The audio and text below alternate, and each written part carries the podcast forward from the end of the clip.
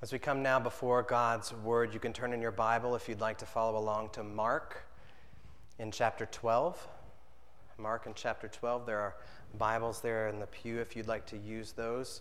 Uh, my translation is the English Standard Version, which is slightly different than the Pew translation, but it's essentially the same.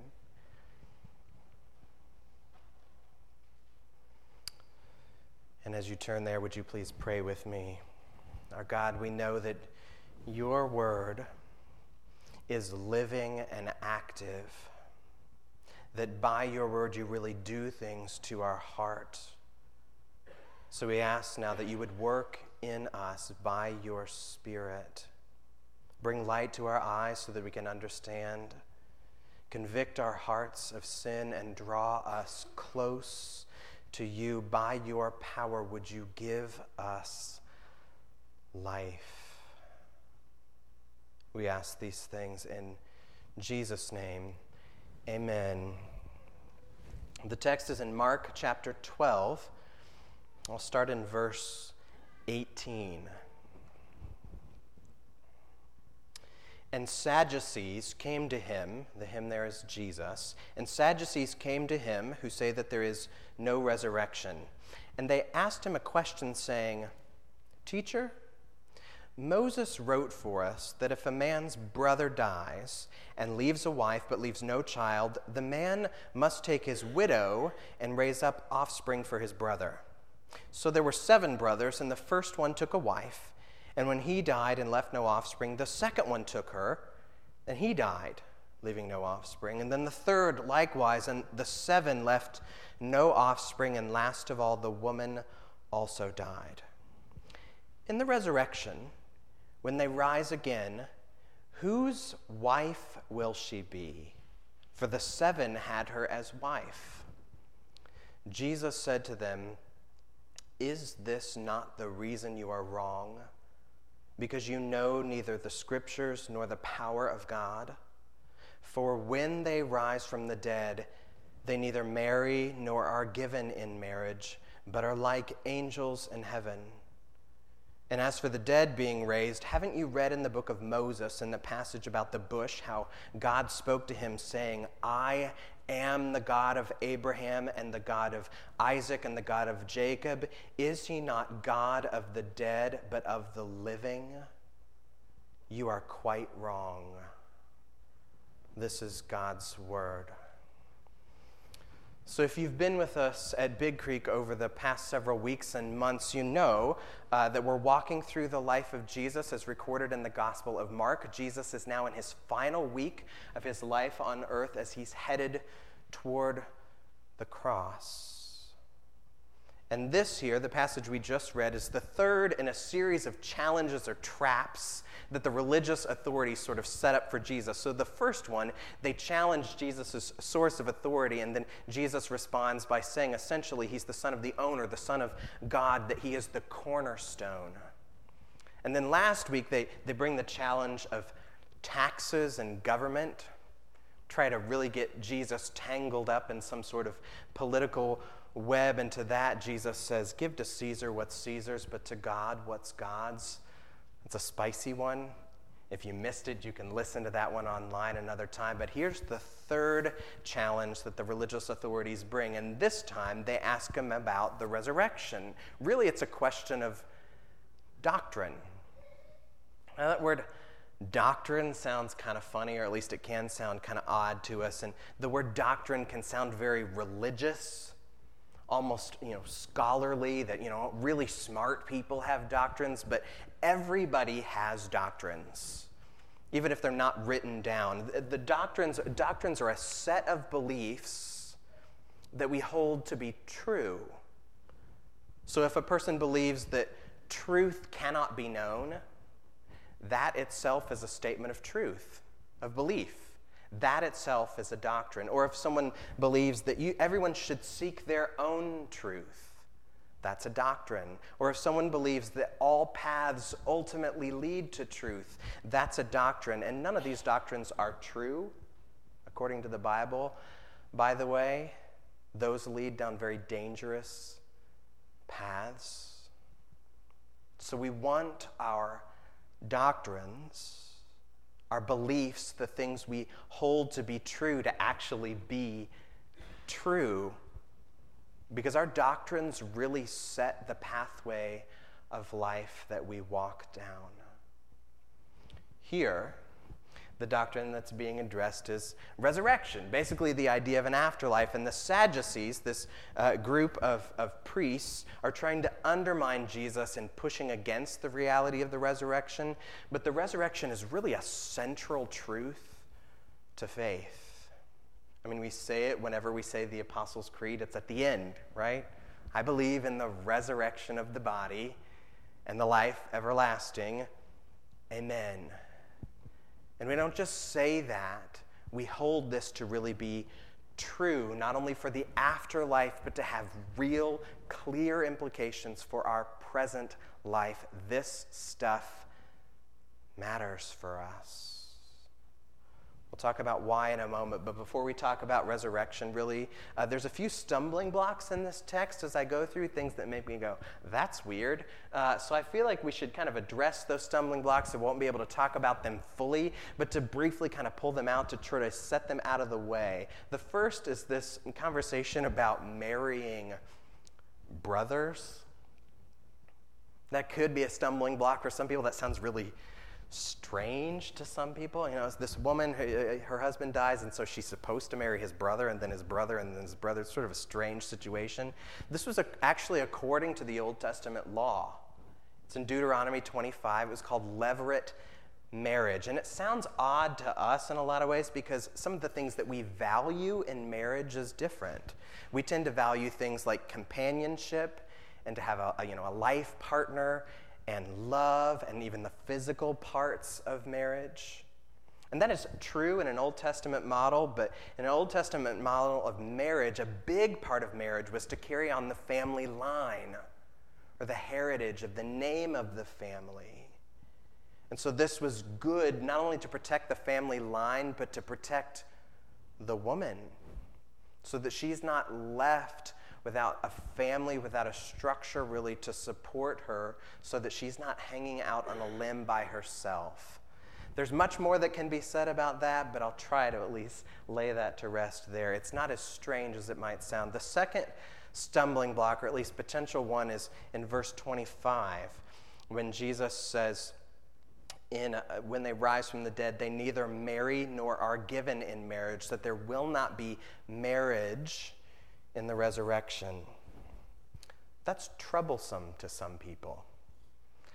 And if that bothers you, that might be a good thing that that bothers you. I'm glad that the thought of not having your spouse in marriage in eternity would feel sad.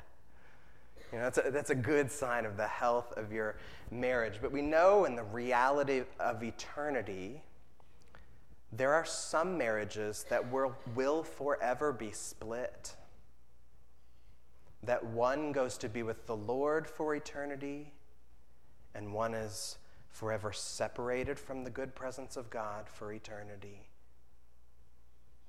But even those uh, married couples that are together for eternity, we can fear, fear the loss of the good parts of marriages, fear, fear the loss of companionship, and even some aspect of our identity, and, and, and fear the loss of the physical part of marriage.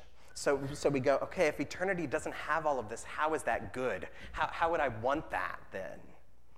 C.S. Lewis has a really good discussion on this where he says, uh, he talks about a boy, a young boy who first hears the general idea of sex and the pleasure of sex and doesn't really know what that is, but it, the boy's first question is, well, does it involve chocolate? Because in the boy's mind, the highest pleasure or joy that he knows is chocolate. So if it doesn't involve chocolate, there's no way I could ever want it. He's puzzled because he can't think of joy without chocolate. We know that eternity then is not less than marriage, it is beyond marriage. The good, that's good news for us, really for all of us. That's good news if you have a good, thriving, healthy marriage.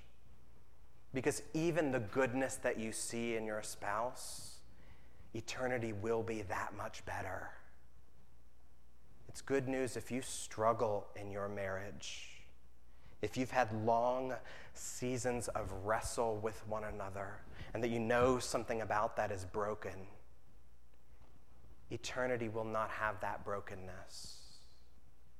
And it's good news if you're single.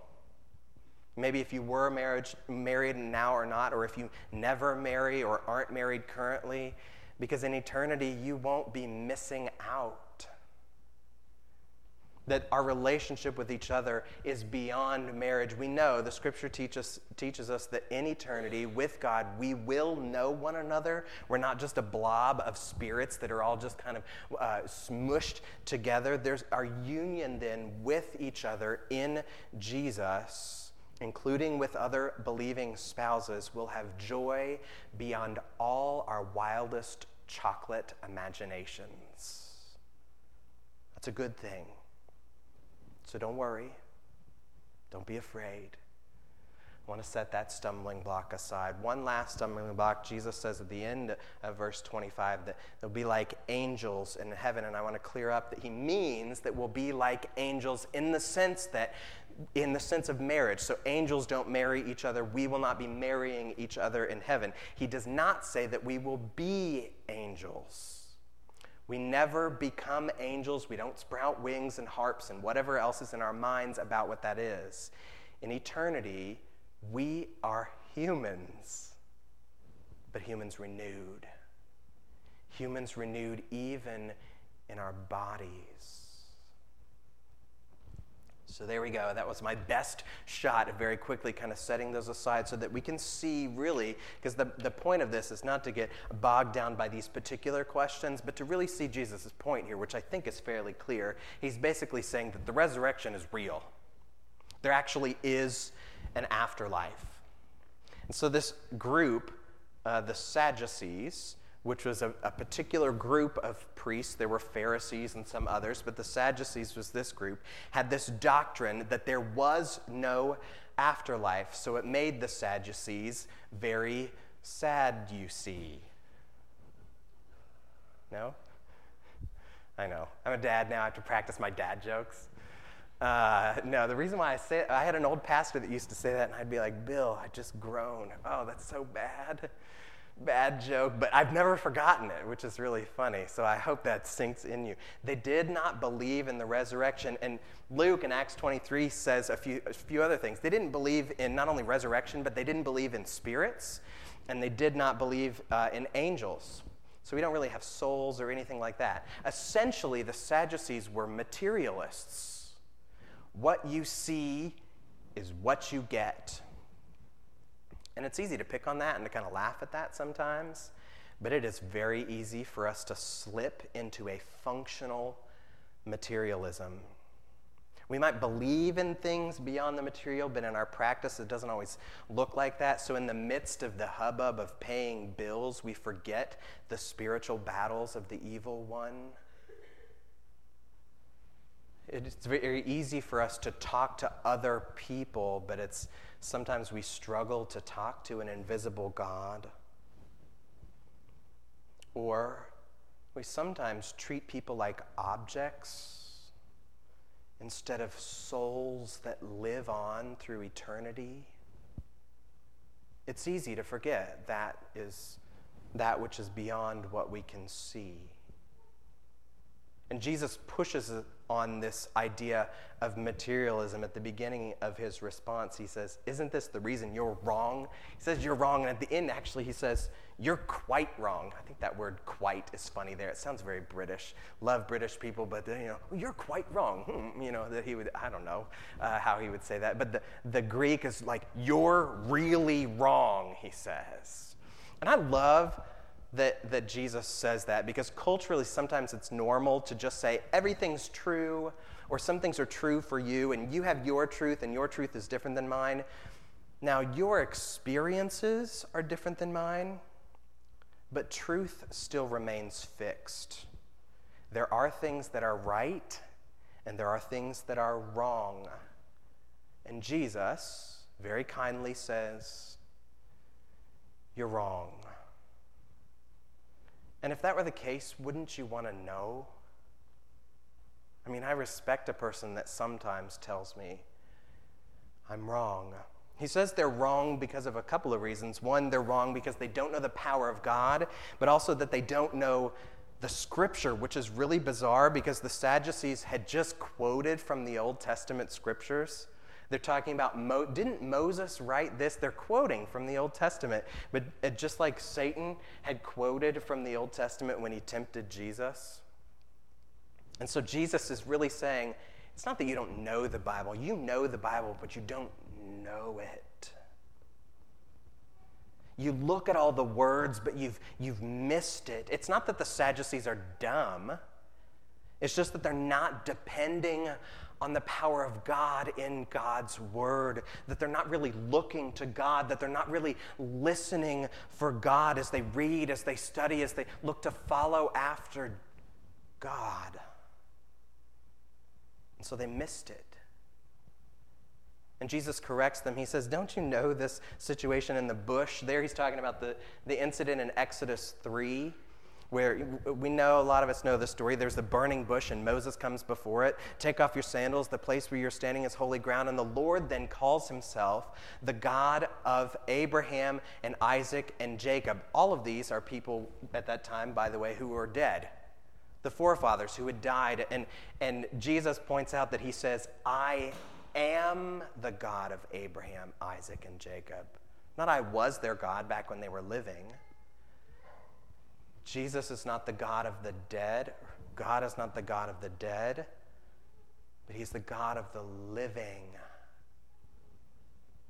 Jesus could have pointed to a number of texts in the Old Testament to really draw out this idea of an afterlife, but to be fair, there was some fuzziness in the Old Testament about it. They didn't really have a clear idea of heaven and hell. There was some distinction. We have a sense of the afterlife that, that those who were with the Lord are with him forever, and that there are some who are not with the Lord forever. Uh, but the Old Testament picture of the afterlife was a little blurry. And so when Jesus comes into the picture, then he sort of takes the camera lens and twists it a little bit so that we can see the image a little clearer. The reason why he can do that is because Jesus calls himself the resurrection. John chapter 11 you know the story of Lazarus. Lazarus was one of Jesus' buddies. He was good friends with his sisters, and Lazarus died. And so Jesus goes to visit the sisters then. And eventually he calls Lazarus back out of the tomb. A lot of you know the story, but this is what he says in John chapter 11, verse 21. He's talking with Lazarus' sister here. Martha said to Jesus, Lord, if you had been here, my brother would not have died. But even now I know that whatever you ask from God, God will give it to you. And Jesus said to her, Your brother will rise again. Martha said to him, I know that he will rise again in the resurrection on the last day. And Jesus said to her, I am the resurrection and the life. Whoever believes in me, though he die, yet shall he live. That line, I am the resurrection, or that he means by this that all resurrection is basically founded in Jesus. It's based upon Jesus. And so Jesus then will be the one who raises Lazarus and many others up with him in his resurrection. That's, that's a thing that comforts us, not only now, but very often at funerals we hear a text like this, and for good reason. I mean, we look at Jesus, who is the resurrection and the life, and we have confidence that there is an afterlife for Christians, that brings a great amount of hope. Because God has purpose even in suffering on earth. When we have a belief in the resurrection, that brings a Christian hope because we know that God will judge injustice. It's not our responsibility then to bring vengeance or revenge. When we have a belief in the resurrection, that brings the Christian hope because God will not only bring us back to life, He brings us to new life, different life, better life. And that will not just benefit us later, that benefits us now. Paul talks some about this in what's called the resurrection chapter I'm not going to read the whole thing because, you know, lunch. Uh, but 1 Corinthians chapter 15, we could, you read the whole thing on your own time. It's well worth reading. At the beginning of this chapter, Paul starts off by listing the witnesses that had seen Jesus after he was resurrected from, from the dead. And then he gives this little argument here and see if you can follow the chain of thought as Paul talks about this. 1 Corinthians 15, verse 12, he writes this. Now, if Christ is proclaimed as raised from the dead, how can some of you say that there is no resurrection from the dead? If there's no resurrection from the dead, then even Christ, then not even Christ has been raised. And if Christ has not been raised, then our preaching is vain and your faith is in vain. We are even found to be misrepresenting God because we, we testified about God that He raised Christ whom he did not raise if it's, tr- if it's true that the dead aren't raised. For if the dead are not raised, not even Christ has been raised. And if Christ has not been raised, your faith is futile and you are still in your sins. Then those also who have fallen asleep in Christ have perished. If in Christ we have hope in this life only, we are of all people most to be pitied. Here's Paul's argument, if I can sum it up. He says, if there's no resurrection, then Jesus was not raised. And if Jesus was not raised, our preaching is in vain because it isn't true. Everything that you're hearing from me isn't true. And if that's not true, your faith, and you, you base it all on this, that's not true. And if your faith is untrue, two things you're still in your sin, and dead are just dead essentially, if you pull out the block of resurrection, the whole Jenga tower goes down. It takes out all of Christianity and it takes out all of the gospel. We know that the gospel is this that we're all sinners, that we have violated God, and as a result of that, have brought on ourselves spiritual and physical death, the very wrath of God. But Jesus, who was sent by God, willingly came, the Son of God, then lived a perfect life in our place, and so was a perfect sacrifice, taking the wrath of God instead of us. And then when he was resurrected, he was resurrected in victorious righteousness. For the Christian, for the one who trusts in Christ by his grace, our sin then is paid for. There is no more debt, no wrath of God left to be paid. And we live by Christ's righteousness. But if there's no resurrection, Jesus lied. And not only lied, he's dead.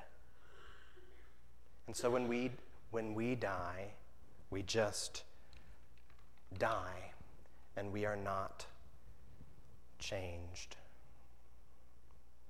Now, some people say, wait a minute, Nathan. Even if, even if the resurrection turns out not to be true, isn't there some good still in being a Christian? Isn't there some good in being like a religious person anyway? I mean, isn't there still like morality there and being a good person? And, and we still kind of have community and there's believers and we have potlucks for goodness sake and it's good. Even if the resurrection isn't true, isn't there still some good in this? And that's not what Paul says. Did you hear it at the end of his text in, in 1 Corinthians 15? He says, If in Christ we have hope only in this life, we are of all people most to be pitied. Paul says, If the resurrection isn't true, people should pity us. They should look at me and go, Poor Nathan. Why? Have you heard of the term catfish? I mean, I know you. Now you know what catfishing is, but the term, have you heard this? Anyone know what I'm talking about here? The term catfishing? Oh, a couple do. All right, so the, the term catfishing is not just to sit on the edge of a pond and throw a pole out. That's catfishing. But the term culturally um, is when a digital or online relationship turns out to be a lie. Weird. I know that that term is part of it. It came from, uh, there's now a TV show, I think, about this, but it came from a documentary in which there were a group of people where a guy met this family and, and got to know through Facebook and other avenues this young woman. You know, they're both young people, and, and, and she's, she's beautiful. Her name's Megan, and she's a musician, and she wrote songs for him, and they talk on the phone, and there's this huge relationship that develops. And so uh, one day, uh, the guy goes to this small town where she lives in Michigan to visit Megan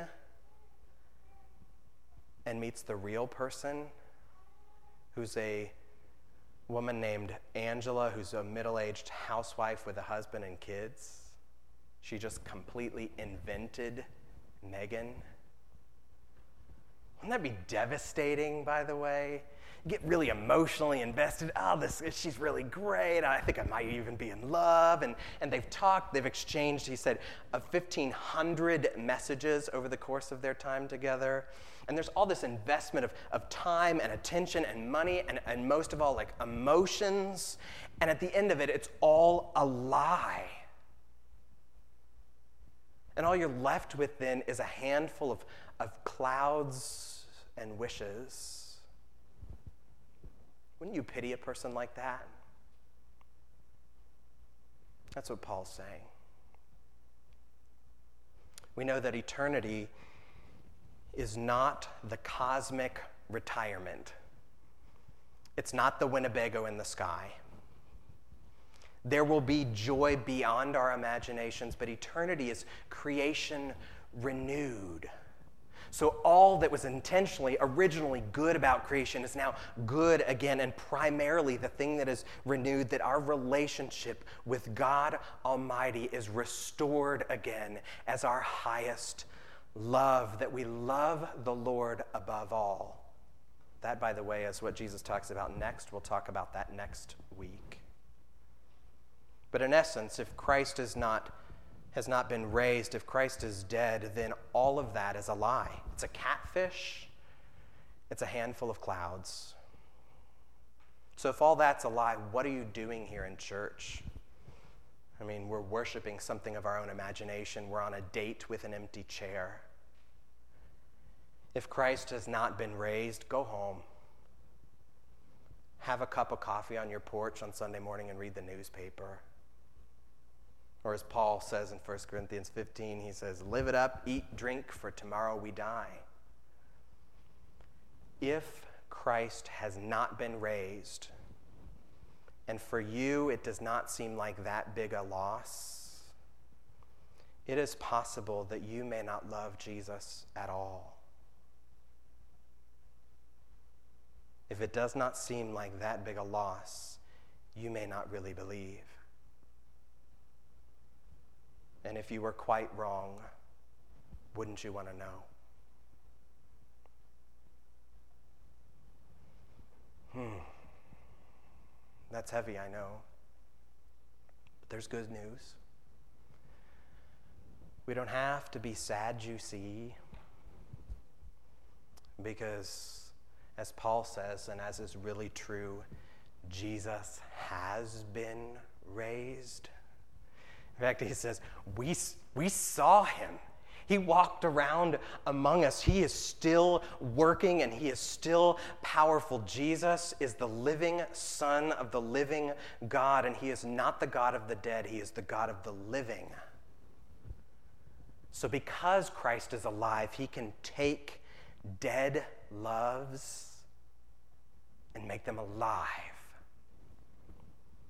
By his grace, he lifts us up to follow him in his resurrection. Jesus is the one that actually grows us in deepening our love for God, grows us in producing joyful obedience to God, grows us in our hope for God, grows us in our rest in God. And we know that we need Jesus' help in this because we cannot do it. The outcome of this is worth it. We can hear what David says as he sings the psalm in Psalm 16. This is our last words here. A deep belief, real belief in the resurrection produces in us things like this. Psalm 16, starting in verse 8, David says this I have set the Lord always before me. And because he is at my right hand, I shall not be shaken. Therefore, my heart is glad. My whole being rejoices. My, my flesh also dwells secure. For you will not abandon my soul to Sheol, the place of the dead, or let your Holy One see corruption. You, God, make known to me the path of life. In your presence there's fullness of joy, and at your right hand are pleasures forevermore. By his resurrection, Jesus gives us so much more than a handful of clouds, so much more than even mountains of chocolate. For all who trust in Christ for salvation, Jesus gives us joyful life forever with Him, the risen King. That is quite true. Would you pray with me? Our God, we know that you are the resurrection and the life, the only resurrection and the life. You are the only one who has this sort of power over death. And so we cling to you then for this. Help us to run to you and to say, Lord, change me, make me new, make me alive, not only after death, but alive now. Help me to love you then. And we know that you can because your power and love are great.